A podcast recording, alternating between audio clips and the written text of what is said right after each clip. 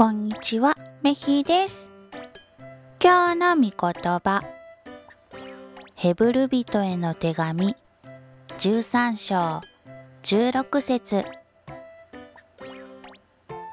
良い行いをすることと困っている人たちに持ち物を分けることを心がけなさい。神はこのような供え物をとても喜んでくださるのです。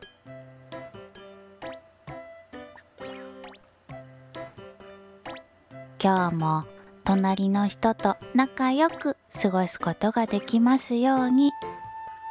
それじゃあ、またね